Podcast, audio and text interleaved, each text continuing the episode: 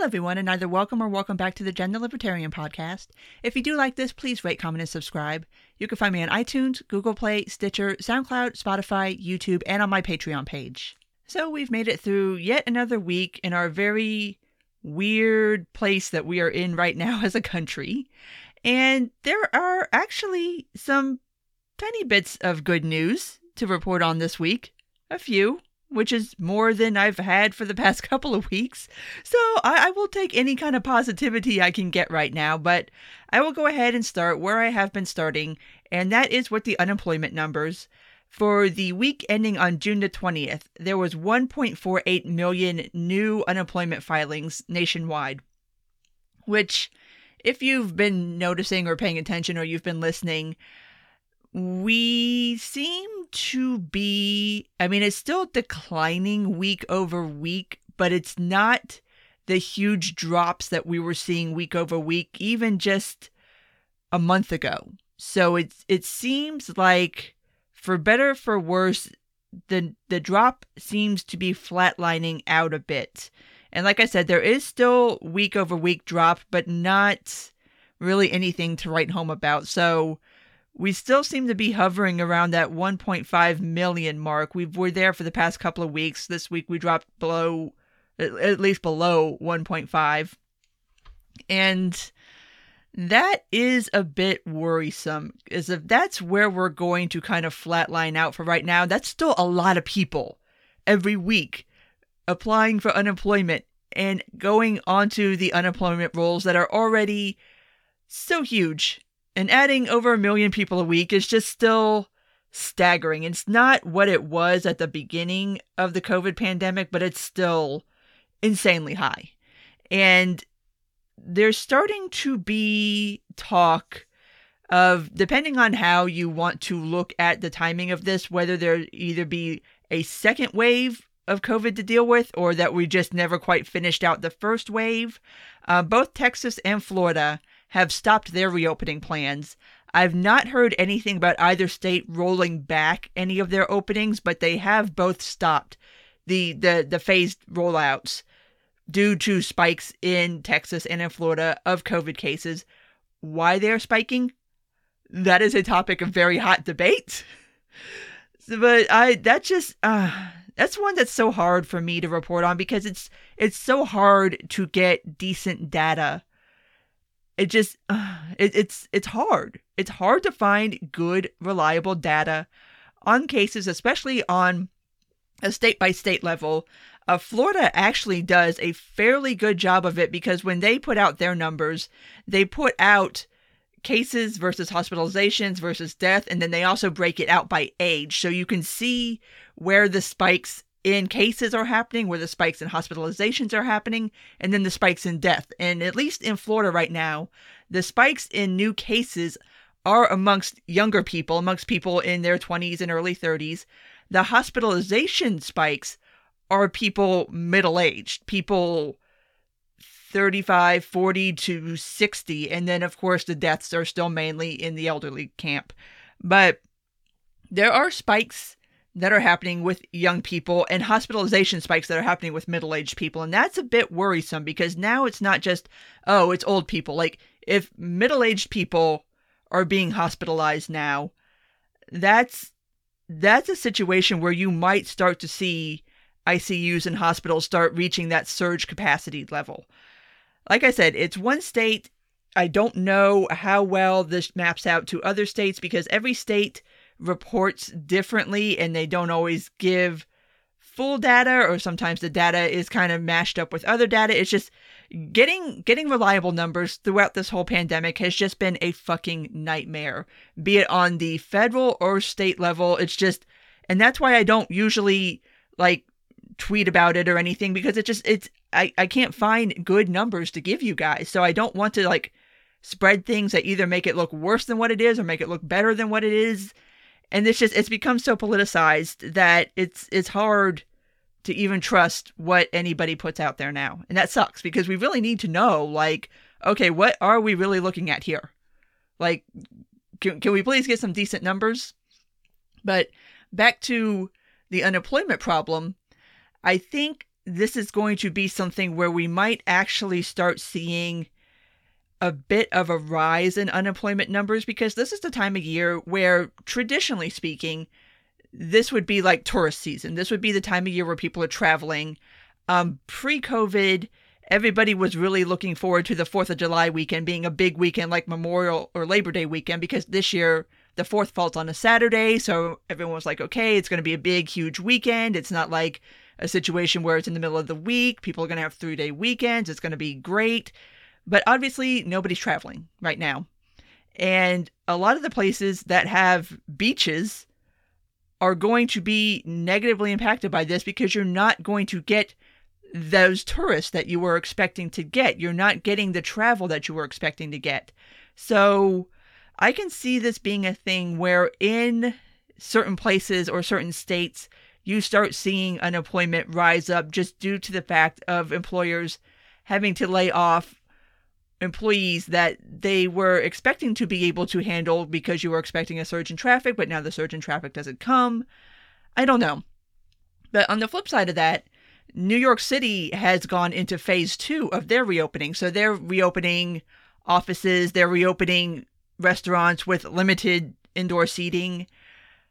How that's going to work out for them, I don't know. I'm I'm really excited for them to get to phase three though, so that I can maybe go up there sometime this year maybe, hopefully, but it's it's going to be one of those things where it's really going to start varying from state to state how the COVID situation is handled, and then also it's that's directly tied to the unemployment situation because obviously if a state goes back into lockdown then people are going to be expected to go back home and then go back on the unemployment rolls. So any kind of gains that were made could be very easily lost here in the next month or two depending on what happens.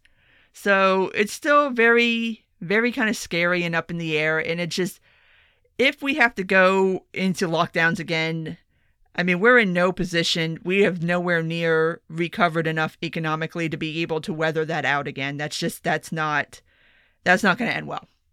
Not to mention the current political and cultural situation we're in right now. That's really not going to go well. Like, oh, that's going to be bad. But, fingers crossed that we don't have to do a second round of lockdowns and that we don't get excessive spikes in COVID cases that would necessitate such a thing. I'm, I'm hoping, I'm really hoping, because I don't want to do that again. That was not fun. That, that was bad. And, and I'm kind of afraid that we probably are going to have to do it again, but I'm going to hope not.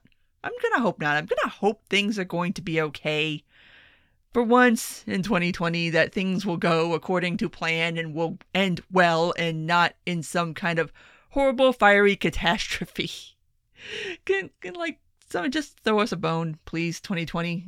Come on. But moving on from that, um, there is immigration news this week that is not great. Um, if you remember, the President Trump had signed a ban on green cards for anybody coming in to uh, get to apply for and get a green card.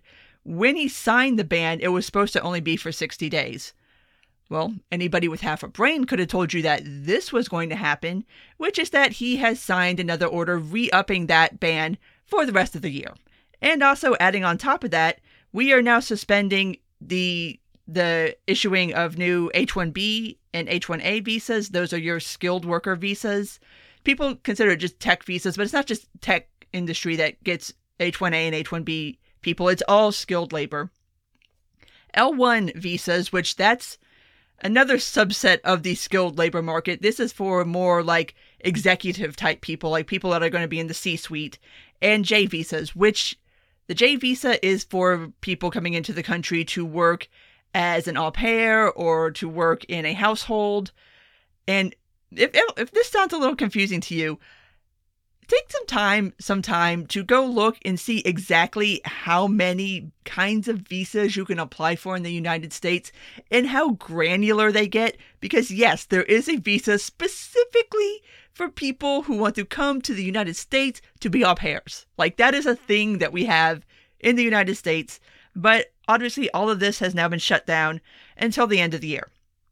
With the the idea that we have to to save the American jobs for the Americans and we have so many unemployed people and so we can't be taking people in because we have people that need jobs and all these other people are just going to have to wait blah blah blah blah blah. Here's the thing. To buy into that argument, you would have to not understand or be willfully not understanding how labor markets work. The people that are unemployed right now are not the people who would be filling those jobs. It's two different labor markets, it's two different labor pools. If you are out of work right now because the retail store that you were working in has shut down, you're not going to be somebody who's in a position to go take a skilled worker job in an office somewhere. You're not going to be like going into IT you're not going to be like taking care of somebody's kids. You're not going to be being the executive of a company. Like it's it's the people that are out of work are not the people who are needed to fill those jobs that would be normally filled by those visa workers. So it, it doesn't make any sense. And for what it's worth, there's already been talk of other countries because I mean other obviously other countries are not engaging in this nonsense. Um yeah, they're pretty happy about it because now they don't have to compete with the United States for these skilled workers. So the skilled workers are going to go somewhere. They're not just going to stay in their country because we said you can't come here. They're going to go to another country. So now, not only are we going to have these jobs open, not have anybody to fill them, we're also not going to get that talent that would have been coming here otherwise. It's going to go to other countries which should be the exact opposite of what we want if we are at all going to try to get out of this economic nosedive. We're going to need people to come into the country and start new businesses and innovate and try to start replacing what has been lost because there are whole industries, I think, that by the time this is all said and done are going to be done. They're going to be over. They're going to be obsolete either because they're just not going to be physically feasible for people to do anymore, or because we've gone without them for so long, everyone's just kind of like, well, why why don't we just do it this way now for forever? Like you see so many companies who are now moving towards just having their people work from home, which has spawned a whole nother industry. I mean, there's people that in January who didn't know what Zoom was. Like most people didn't know what Zoom was unless you were a podcaster or a live streamer before COVID. Now everybody knows what Zoom is. Now everybody's on it. So there's going to be growth industries. There's going to be industries that die. You're going to need people who have the skills to come in and help grow the growth industries to make up for the ones that die. This is how creative destruction works. Yeah. I mean, it's just so self-defeating and it's it's all just to try to appease a group of people who don't think about these things all the way through. All you think about is there's Americans out of work. They need jobs, so we have to protect these jobs that those Americans aren't qualified for, but nobody seems to make it to that part of the equation that, oh, the people that need work are not the people that are going to be able to do these jobs. So, yeah. And just in summation, because I haven't made this point enough, it was never about illegal immigration. It was never about illegal immigration. The whole line of, oh, we want people to come here legally and we want skilled workers and these like these are the people that are being kept out of the country right now. And there was always going to be an excuse because this was always the end game. COVID's just the excuse. They've been trying to do this since day one of the Trump administration. They just finally found a reason to do it. So, the whole bullshit about liking legal immigration and liking skilled workers, yeah, no, it was always about ending the immigration system in this country altogether, be it for skilled workers, be it for asylum seekers, be it for unskilled workers, be it for anybody. Unless you happen to have a lot of money and happen to be from the right countries, you're not getting in here.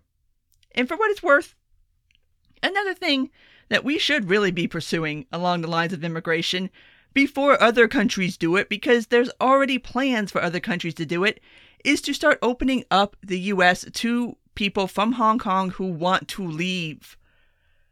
I mean, if you if you want to stick it to China, there's no better way than to brain drain Hong Kong. Like, if for nothing else, then you just want to be a dick towards China, you should pursue that policy. Not to mention that it's just a good policy for the US because, of course, we need more talented people in the United States.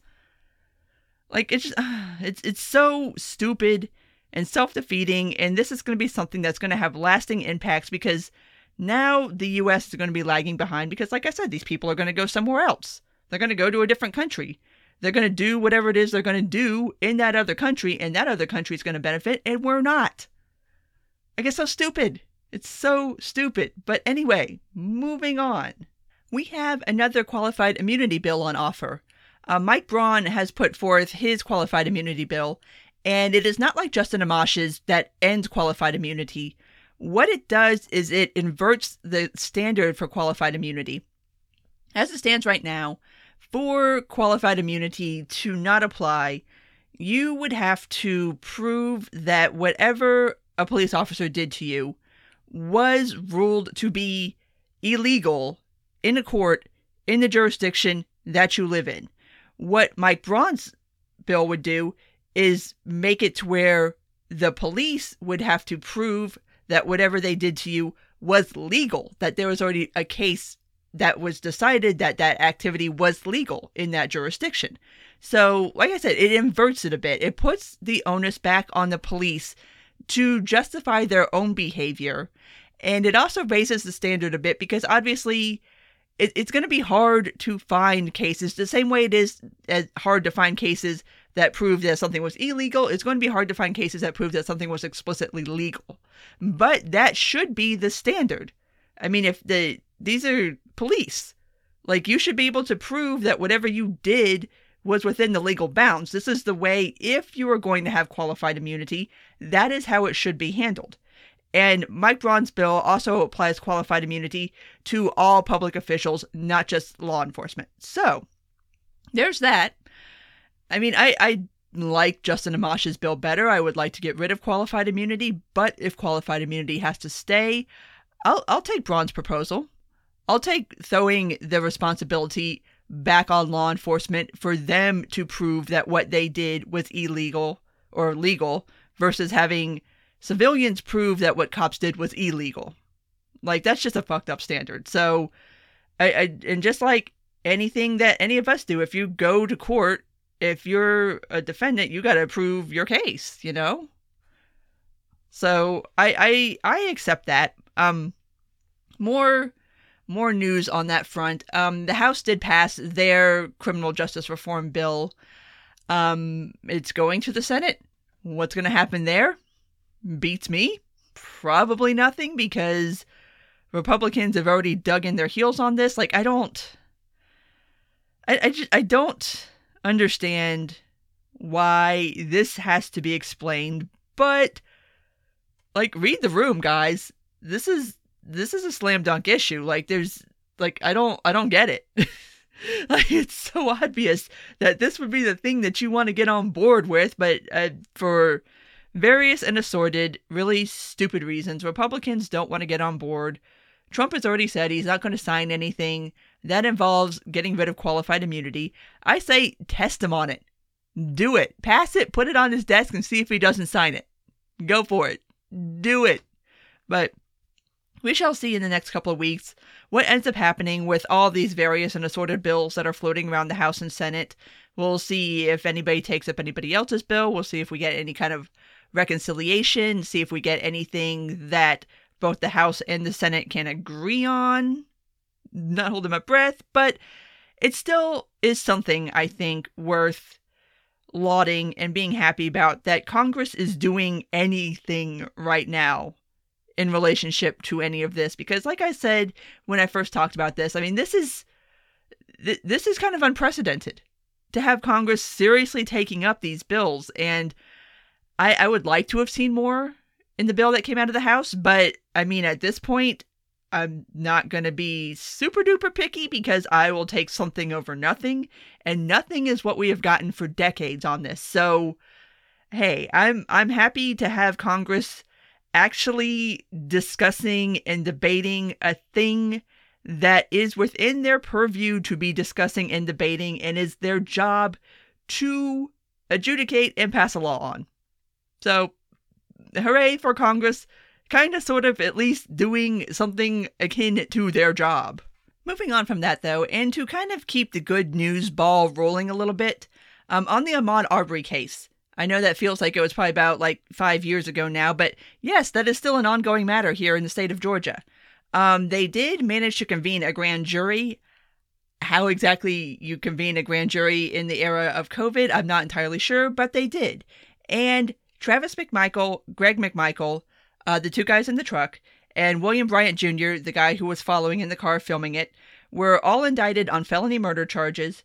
Each one of them also has two counts of aggravated assault and one count each of false imprisonment and criminal attempt to commit false imprisonment.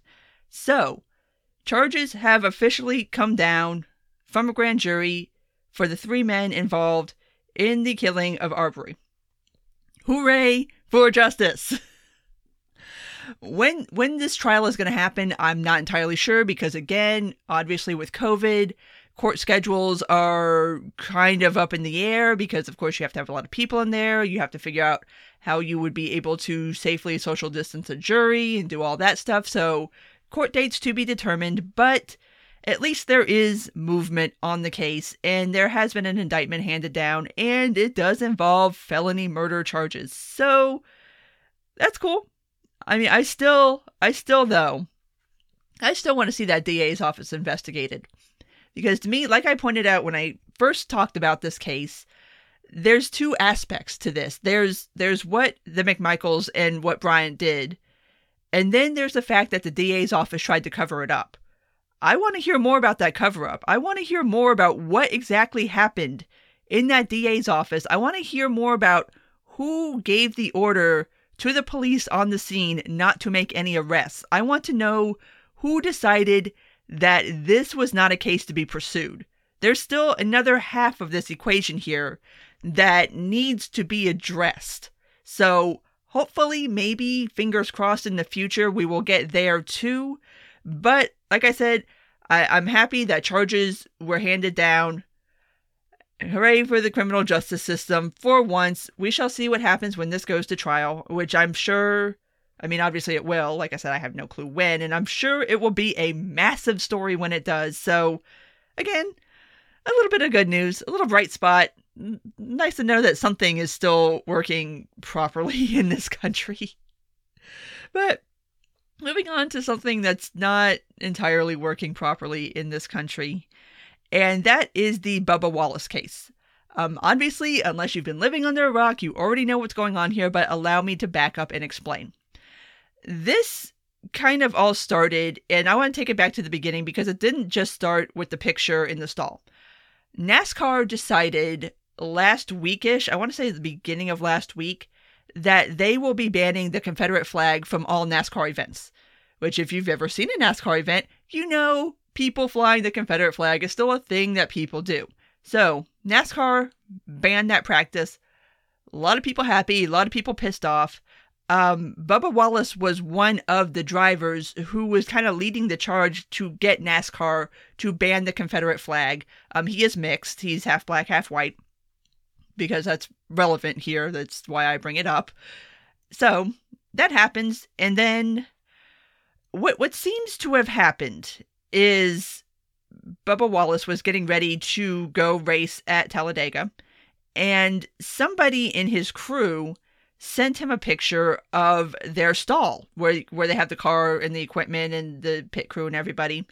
And if this is the picture that that Wallace got, that NASCAR released a picture, and I'm assuming it's the same picture he got. Um, yeah, that's a noose. Yeah, it's the the pull rope for the door for the stall. But the end of it, and and when I say it's a noose, I don't mean like someone just like tied a loop at the end to try to make it easier to pull the door open and shut. Now that's a noose. Ain't no way around that. So he gets this picture and I guess reports it to NASCAR, and then it becomes this whole ass thing. Like the FBI gets involved because this is potentially a hate crime, obviously. Um, NASCAR does their own investigation.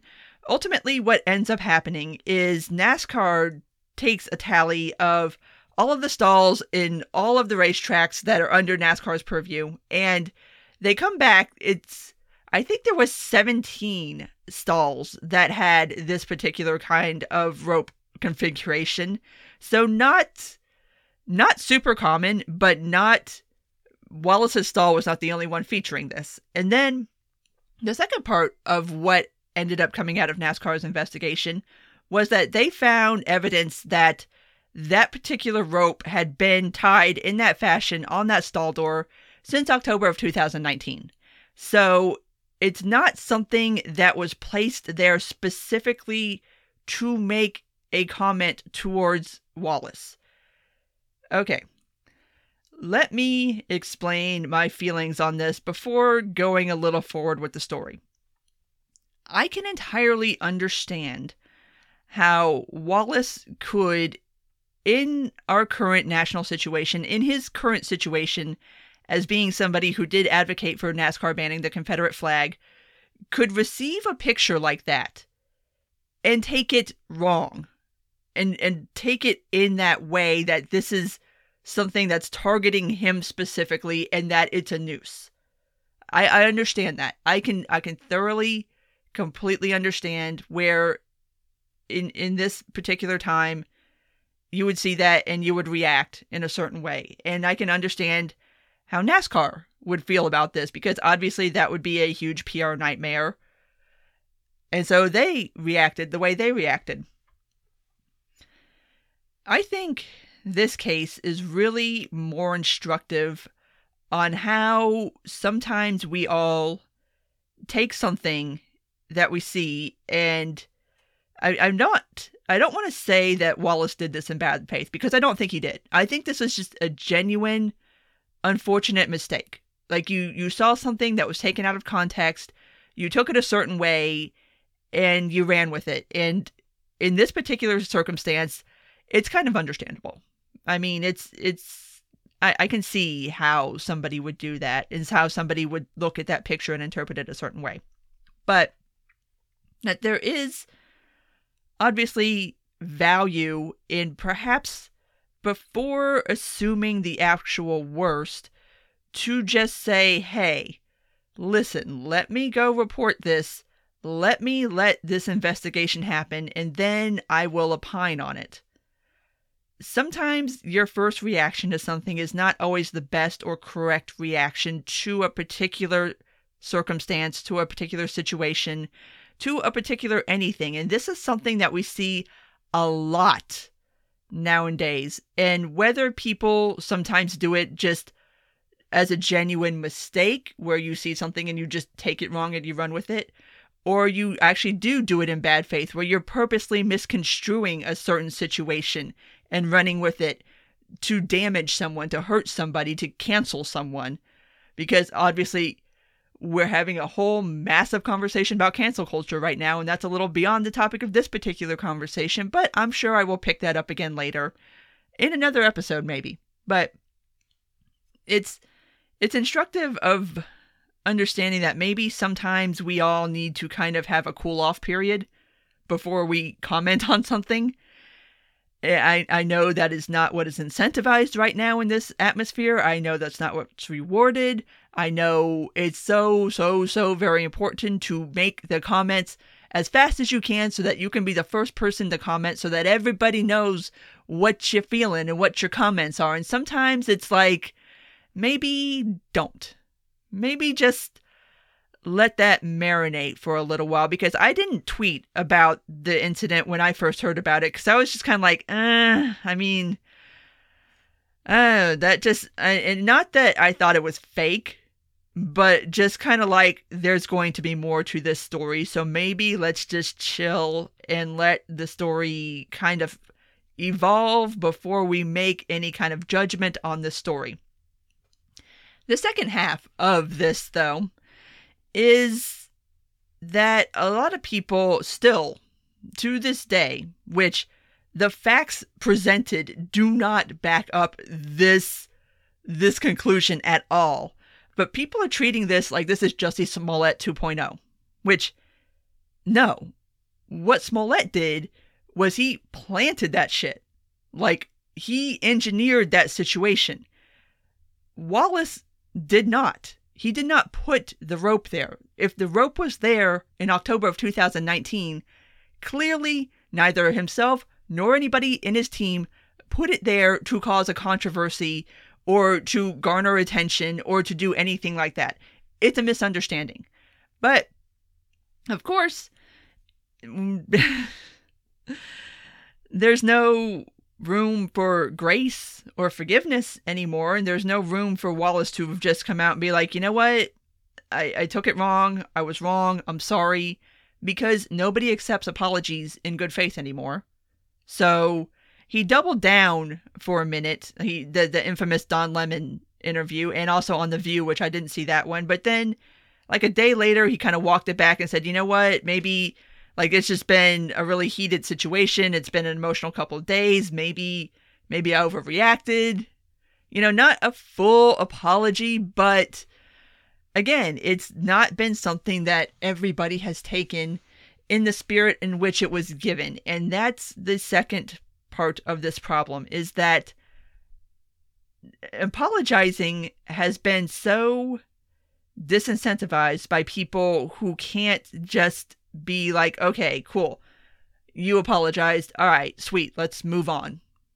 Like, there's no, like, people can't just be like, all right, thanks for the apology. People still have to try to make a big fucking deal out of it. You still want to call this dude a hoaxer and a liar and this and that and whatever. And, like, that's just not the case. That's not true. Like, this isn't that. This isn't Jussie Smollett. This is just an honest mistake but you can't apologize for anything anymore. So now you have this situation where once you kind of go out there and you make your statement, if you turn out to be wrong, it's not like you can just say, I'm sorry and not get dogpiled for saying you're sorry, for like admitting that you're wrong. Like you're you're screwed no matter what.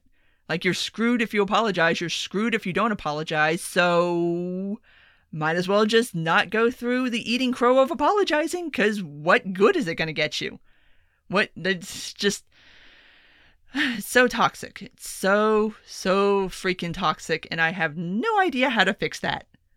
I, I hope enough people start seeing that though. And like I said, there is starting to be a larger conversation going on about cancel culture and about apologizing and stuff like that, just because a couple of the latest cases have just been so, so insanely egregious that people are just like, no, this has got to stop. Like, this is ridiculous. This is, this can't sustain. Like, we can't keep doing this. So, we shall see what happens with that. But as far as I'm concerned, this is pretty much done. I mean, as a story, like, okay, it, we thought it was a thing. It wasn't a thing. It's a good thing that it wasn't a thing because I'm very ha- glad that like a hate crime didn't occur. Like that's always a good thing when the, the hate crime didn't happen. So maybe let's just all be happy that the hate crime didn't happen and we can all just move on. And on the topic of moving on, I want to move on to the last topic that I want to talk about because, of course, I would be remiss if I didn't talk about this given how much time I've spent talking about protesting versus looting versus rioting well, now we have moved on to tearing down statues. And by we, I don't mean the people who care about abolishing qualified immunity and doing police reform. I, I mean people who I don't know what they want, to be completely honest. Um I made a tweet and I stand by this one. And that is that people who are tearing down statues are people who are trying to do the absolute least while making it look like they're doing something. And that, to me, that's what this is. It's people who don't want to put in the work, and the work is hard. The work of actually doing substantial change in policing in this country is hard. It's not sexy. It's not something you can put on the Instagram. It's not something that's going to get you on the news. It's showing up, it's going through the slog of getting laws changed. It's it's not it's not fun. It's not cute. It's just it's but it's work. That's why we call it work. It's not super fun, but it has to get done. So this whole tearing down statue things is just fucking stupid. And the, the stupidest one, because we reach peak stupid so fast now, the one that has been the most stupid is they tried to tear down the Emancipation statue in Washington, D.C. And this is a statue which, by the way, was paid for by freed slaves. And the, the commencement ceremony for it was done by Frederick Douglass. This is a statue that is not meant to glorify slavery at all. Obviously, as you can tell by the people who paid for it and by the man who gave the the commencement speech for it. but they want to tear it down. And it's just it's stupid. It's the dumbest thing. And so we have this whole conversation again about statues and where they belong and what they should be doing and, and whether they should be here or there or wherever. I want to make a broader point because I think this is something that people who want to tear down statues or move statues or get rid of statues are kind of missing. Just because a statue or a monument exists does not mean that that particular symbol is meant to glorify the thing that it is commemorating. Like obviously the the Vietnam Veterans Memorial in Washington D.C. is not meant to glorify the Vietnam War. Clearly it's meant to serve as a reminder that this happened and these people died and that was horrible. The reason Auschwitz was preserved as a place that we can still go to today is not to glorify Auschwitz or to glorify the Holocaust. It's to remind people this happened. Like this took place. Like remember, look at this. Remember that people died over this. And that's what statues like the Emancipation statue are meant to do. It's not meant to glorify slavery. It's meant to remind people that slavery happened.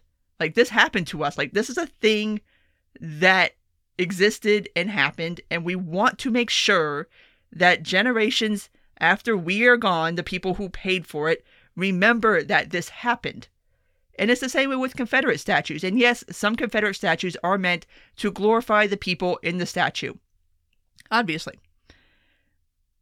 But just because that is the intent, I don't think that they should just be torn down because they do also serve as reminders that these things happen. Like if you see a statue of Jefferson Davis and you're like, I don't know, five, and you ask, like, hey, who's that guy? Oh, Jefferson Davis. Oh, why? Who is he? Now you have to explain the Confederacy and the Civil War. And there's actually, I just remembered, over at the DeKalb County Courthouse here in Georgia, there is a statue out front commemorating the lost cause, you, you know how all that goes. And instead of tearing it down, what they did is they let it stand. And there is another plaque next to it explaining it, explaining why that's there, explaining what exactly the Civil War was about. And to me, I feel like that is a better way of handling the situation. Don't make the things go away because once the things go away, people are going to forget that they ever existed make the explanations have to be there by virtue of the fact that the statue or the monument is there. Leave that there in the public square and force those people who want it to be there to have to explain what it is it's commemorating. To me, I feel like that is a better use of time than just tearing down statues for the sake of tearing down statues because some of these statues that have been torn down is like you've torn they've torn down statues of abolitionists I saw somebody deface the statue of Stevie Ray Vaughan. Like somebody who has nothing to do with anything. It's like that's just that's that's a musician. Like what? but it's just it's gotten stupid and out of control. And like I said, it's a substitute for people who don't want to put in work. It's lazy shit. It's just like rioters and looters. You're taking a movement and diluting it and using it for your own selfish, self aggrandizing purposes, knock it the fuck off. Stop it. There are people trying to do real work right now, and your nonsense ain't helping them do anything. Like, it's just, it's, I, I wish, I wish there was more pushback. But I know, I mean, people can't be everywhere. You can't, not everybody can go out and be fighting people in the streets. So and and there has been pushback like at, at the emancipation statue um there actually showed up some, I believe they're tour guides, but it was one guy dressed up as Frederick Douglass, and he actually did a pretty good Frederick Douglass visual impersonation, sitting here trying to explain to these protesters why this statue should not be torn down and why it exists, and they were not hearing it, which is interesting because I thought we were supposed to be listening to what black and brown people have to say, but apparently that only applies if the black or brown person in question is saying the thing that you want to hear, and if they are not, then I guess fuck them. At least that's what I've gathered. There's an awful lot of latent racism going on in the progressive movement right now. That's also beyond the scope of this episode, but maybe I should do one on that because, oh my god, has the past couple of weeks just been like, oh, you guys just went full race essentialism again. We're back to pre World War II progressivism. Okay, cool. I didn't get the memo, but I see it now. So, anyway, maybe I will do an episode just on that because it's been kind of staggering. It's been shocking to see just how fast the progressive movement has re embraced some of their uglier past behaviors that were supposed to be enlightened but were actually pretty freaking racist. at this point, I'm going to go ahead and wrap this one up. So if you did make it this far, thank you for listening. And if you do like this, please rate, comment, and subscribe. You can find me on iTunes, Google Play, Stitcher, SoundCloud, Spotify, YouTube, and on my Patreon page. Take care, and until next time.